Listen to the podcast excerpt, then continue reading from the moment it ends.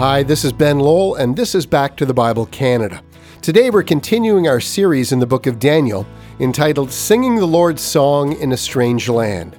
So let's turn to Daniel chapter 1, verses 1 to 7, as Dr. Neufeld introduces today's message Facing Our Greatest Trials with Success. It's quite a long time ago now, but I remember when Fox Television Network aired a program that was entitled You Could Marry a Multimillionaire. For those of us who remember, that event ended in a humiliating failure for Fox.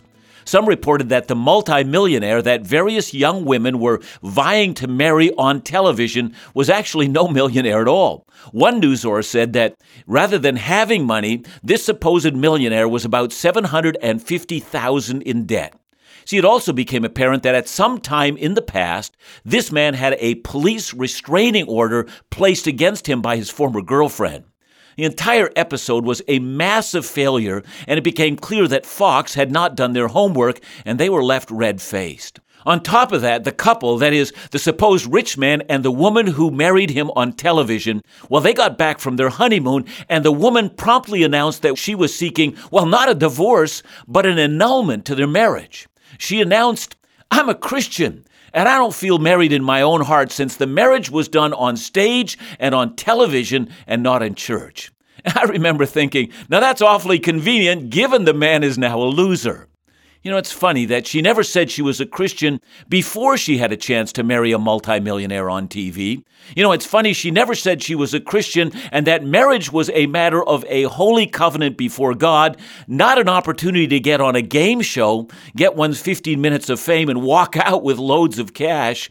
It's funny, she only said she was a Christian after she realized that the millionaire was no Prince Charming after all, and that she had not got the prize that she expected from the non Christian and secular world. That's when she remembered that she was a Christian.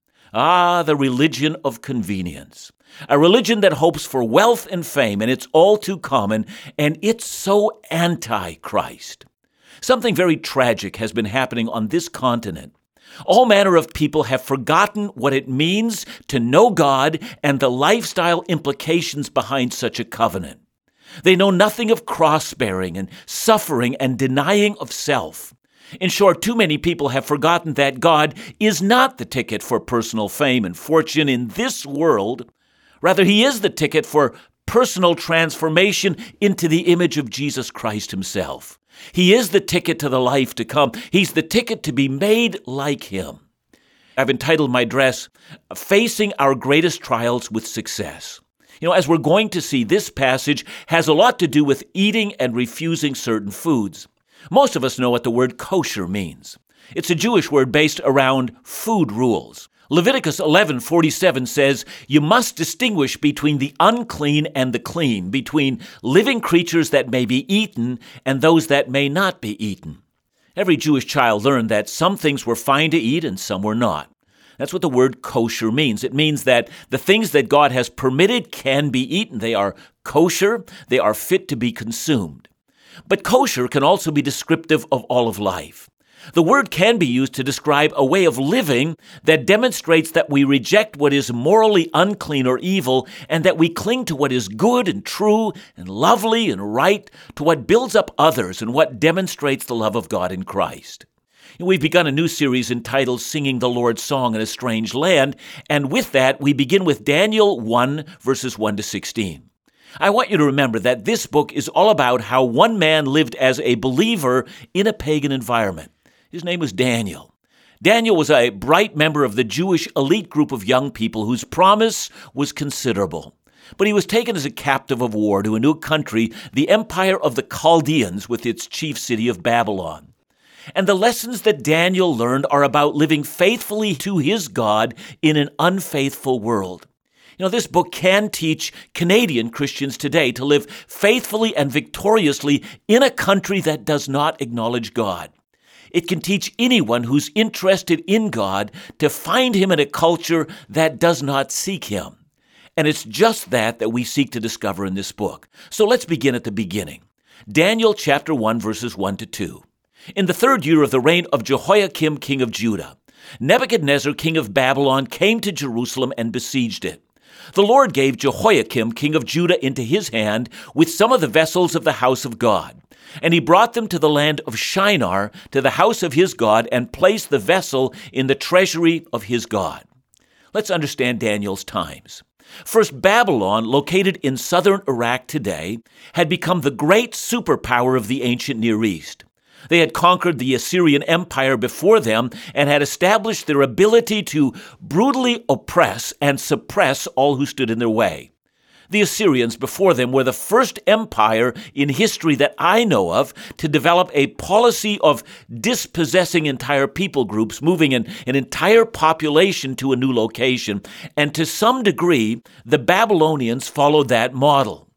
At some point in a brief period of time, with King Nebuchadnezzar at the lead in about May or June of 605 BC, Nebuchadnezzar's powerful armies defeated the Egyptians in the famous Battle of Carchemish.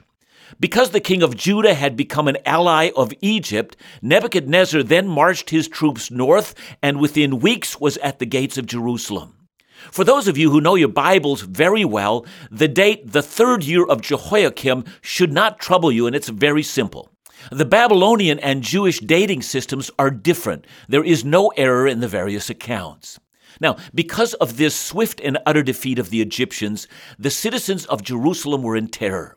After a short siege, the Jews quickly surrendered and allowed the Babylonians in, and to the shock of the Jews, the Babylonians entered into their temple and emptied it of its sacred objects.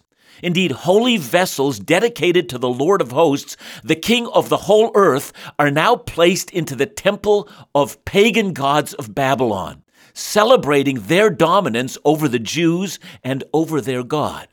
Now, I want you to notice verse 2. The text says that Babylon defeated Jerusalem at the hand of God. It was in the end the Lord who gave Jehoiakim over to Nebuchadnezzar. God punished Jerusalem for her sins by using the Babylonians to cause Jerusalem to be utterly humiliated and to suffer. But interestingly enough, not only did the wicked people of Jerusalem suffer, so did some very good people. So in the year 605 BC, Daniel was a young man, perhaps around 14 years of age. He was a member of the royal family. He was handsome. He was bright. He was athletic. He was quick witted, and if time had allowed, would have been one of Jerusalem's great leaders. He was most likely a devout Jew who loved the God of Israel. But that year, the Babylonian army surrounded Jerusalem, and he was taken as a captive to a strange country. I want you to go to the last verse of Daniel 1. It said, And Daniel was there until the first year of King Cyrus. That verse may mean little to you, but it really does say a lot. Let's assume that Daniel was 14 in the year 605 BC. The first year of Cyrus is known to historians as the year 536 BC, and that would mean that Daniel spent some 68 or 69 years in Babylon. The last verse of Daniel would indicate that Daniel was now 83 years old. Daniel would have spent his entire adult life away from Jerusalem. He, he would never see his homeland again. He would be separated from his parents at a very young and tender age. He would face tests of his faith that made most young men of his day crumble underneath the pressure. And he had no one to help him through. Yet he has become one of the great heroes of our faith. So, how did he do it? Well, that's what this story is all about. And please note, sometimes godly people face seemingly impossible trials. I know that there are those who teach that as, as long as you love the Lord, no harm will ever come to you. There are those who teach that as long as you have faith, that then health and wealth and success will be yours. But that's just not so. Knowing God can put you into greater trials than you would have if you didn't know Him. You say, Are you sure about that? Yes, I am. Listen to Hebrews 12, 5 and 6. My son, do not regard lightly the discipline of the Lord, nor be weary when reproved by Him. For the Lord disciplines the one he loves and chastises every son he reproves.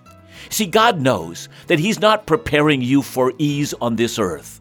God wants to make you into a man or a woman of integrity who's fit for His presence. God wants to transform you. He's going to use all the means at His disposal to heal you of your hellish nature and change you for His glory for the long term good. That's His plan for you, and that was His plan for Daniel.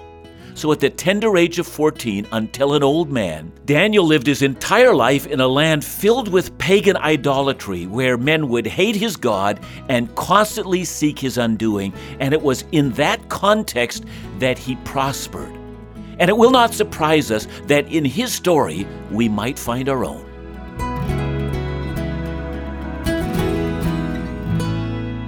I think we can all relate to Daniel and some of the challenges he faced, and yet he found a way to prosper despite opposition. Well, great lessons to learn as we continue with Dr. Neufeld in just a moment. Ephesus, Athens, Patmos, Corinth, familiar?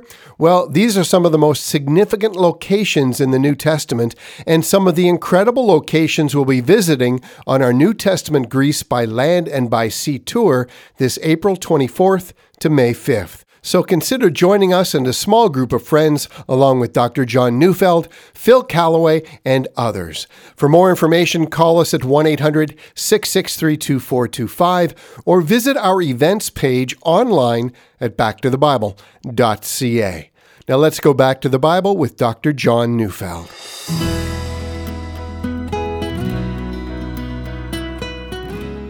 Sometimes godly people have seemingly impossible trials to face. They, they seem insurmountable. And yet, God has given us a promise. God will never allow us to be tempted beyond what we're able, and Daniel's life and faith and courage surely demonstrates that. The first lesson that we must learn is that God always controls our impossible trials. Look again at verse 2. It says it was the Lord who gave Jehoiakim into King Nebuchadnezzar's hand. From the very beginning of this book, it's made clear that Nebuchadnezzar's success against Jerusalem was the work of the one true God. It was the Lord who delivered Jehoiakim, king of Judah, into the hands of Nebuchadnezzar, and therefore it was the Lord who was the author of Daniel's exile. Daniel was about to face an impossible trial, but it turned out that it was God that arranged it. It was God's plan for him, and that wonderful knowledge can be liberating.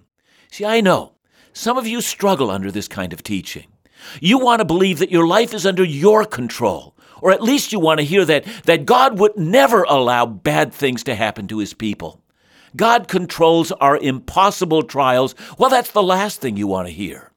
But Daniel's life teaches us that God not only controls our impossible trials, but that God will teach you how to live victoriously in the trials that God has already prepared for you in advance. You don't have to be a victim of your circumstances. See, if you learn not to curse God in your defeat, if you learn to believe that God has something good for you in those trials, if you learn to live according to His wisdom and not yours, you can live successfully kosher in a non kosher world. So let's continue to read. I'm reading verses 3 to 7. Then the king commanded Ashpenaz, his chief eunuch, to bring some of the people of Israel, both the royal family and of the nobility, youths without blemish, of good appearance, and skillful in all wisdom, endowed with knowledge, understanding, learning, and competent to stand in the king's palace, and to teach them the literature and language of the Chaldeans. The king assigned them a daily portion of the food that the king ate and of the wine that he drank. They were to be educated for three years, and at the end of that time they were to stand before the king. Among these were Daniel, Hananiah, Mishael, and Azariah of the tribe of Judah. And the chief of the eunuchs gave them names. Daniel he called Belteshazzar. Hananiah he called Shadrach. Mishael he called Meshach. And Azariah he called Abednego. You know, I began by saying that sometimes godly people face seemingly impossible trials, so let me now add another point. Sometimes godly people seemingly face unstoppable evil power. Because that's what Babylon was. The Bible speaks of the city of Babylon not only as a real city, but it also uses it as a metaphor of evil against God.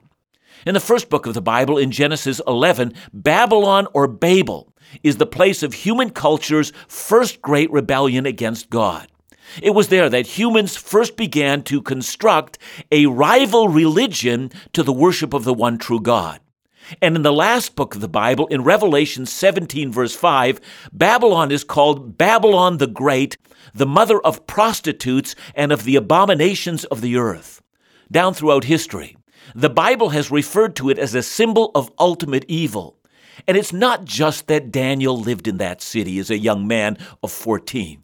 He was placed into a training program to assist the king of that city, and his life would depend upon his success. So King Nebuchadnezzar, the king of Babylon, adopted what was considered an enlightened policy in regards to the nations that he had conquered. Instead of simply dominating other countries, something most other empires did, he decided to take advantage of the best minds, the most promising youths of the world, and educate them into leadership for the Babylonian Empire. And this really served him in two ways. First, it allowed him to use the greatest minds of the Middle East to pool the best brains for the service of the advancement of his empire. It would mean that he would forever dominate the world. And second, it brought honor to the nations he had defeated, and so he bought their loyalty and made them supporters of his empire. If the brightest and best Jewish young men were his advisers, the Jews would take pride in how their race was honored in this empire, and Nebuchadnezzar would earn their loyalty forever. But Nebuchadnezzar had another policy, and this because he was no fool. His policy was to change the names of the young men being trained to be Babylonian leaders. Daniel is his Jewish name. It means, My judge is God.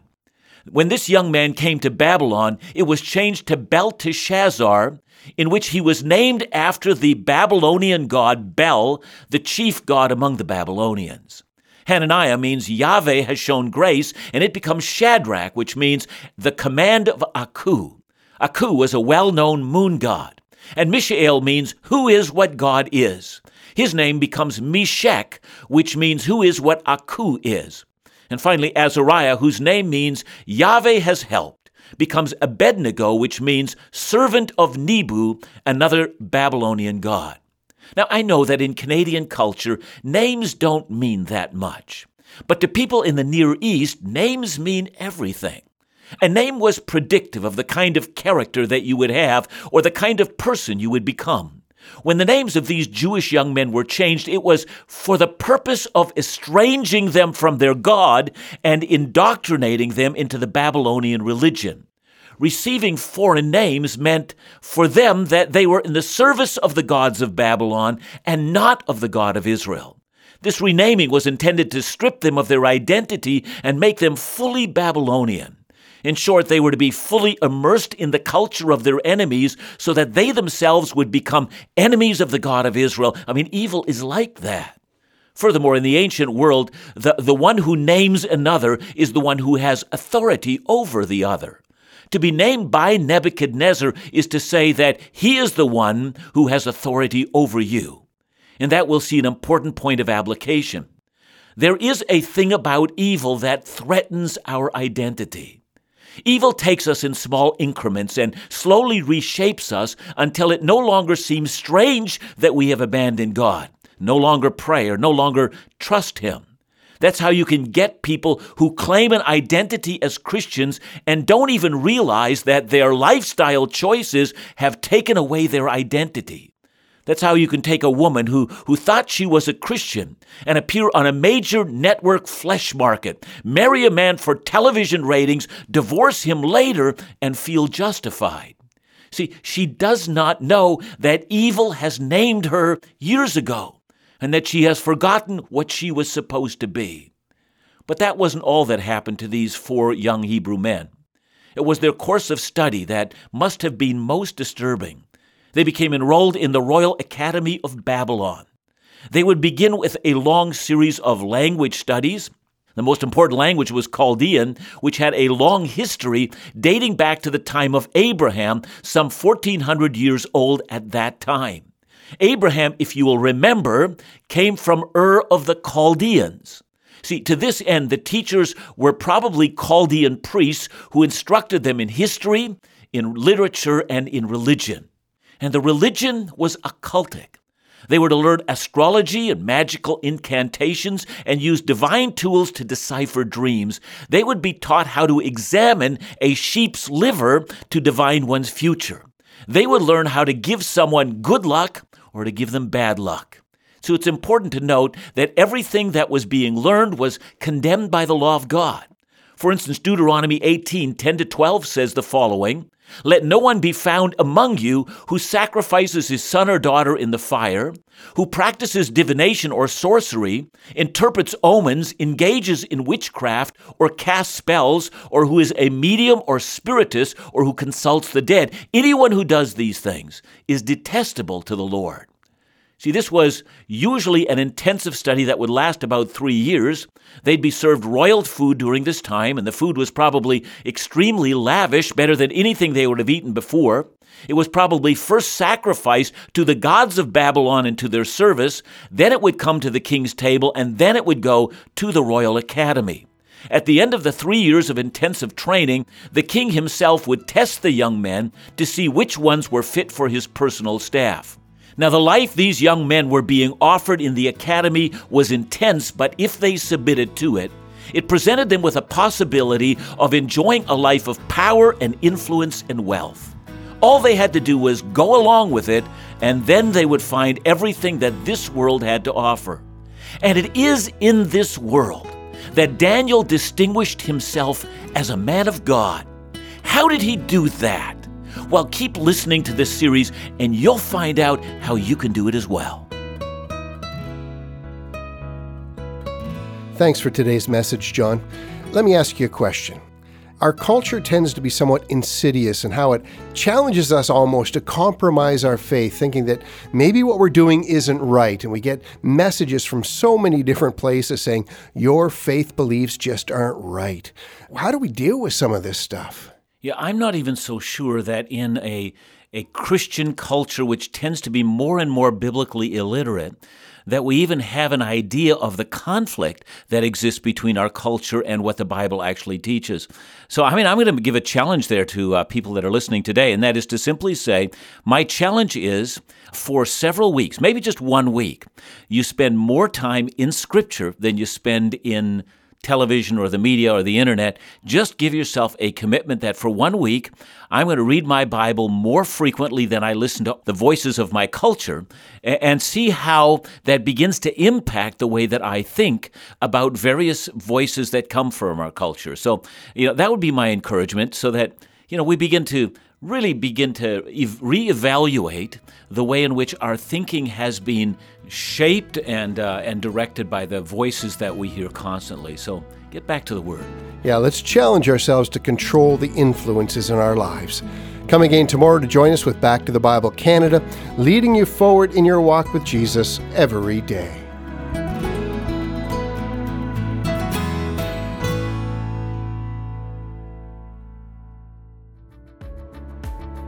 So much is happening, and we want to thank all those who have partnered with us to make this very special part of our ministry possible. I'm talking about our partnership with Back to the Bible India. In the weeks ahead, Dr. Neufeld's Bible teaching will reach millions on radio in English, Hindi, and Telugu.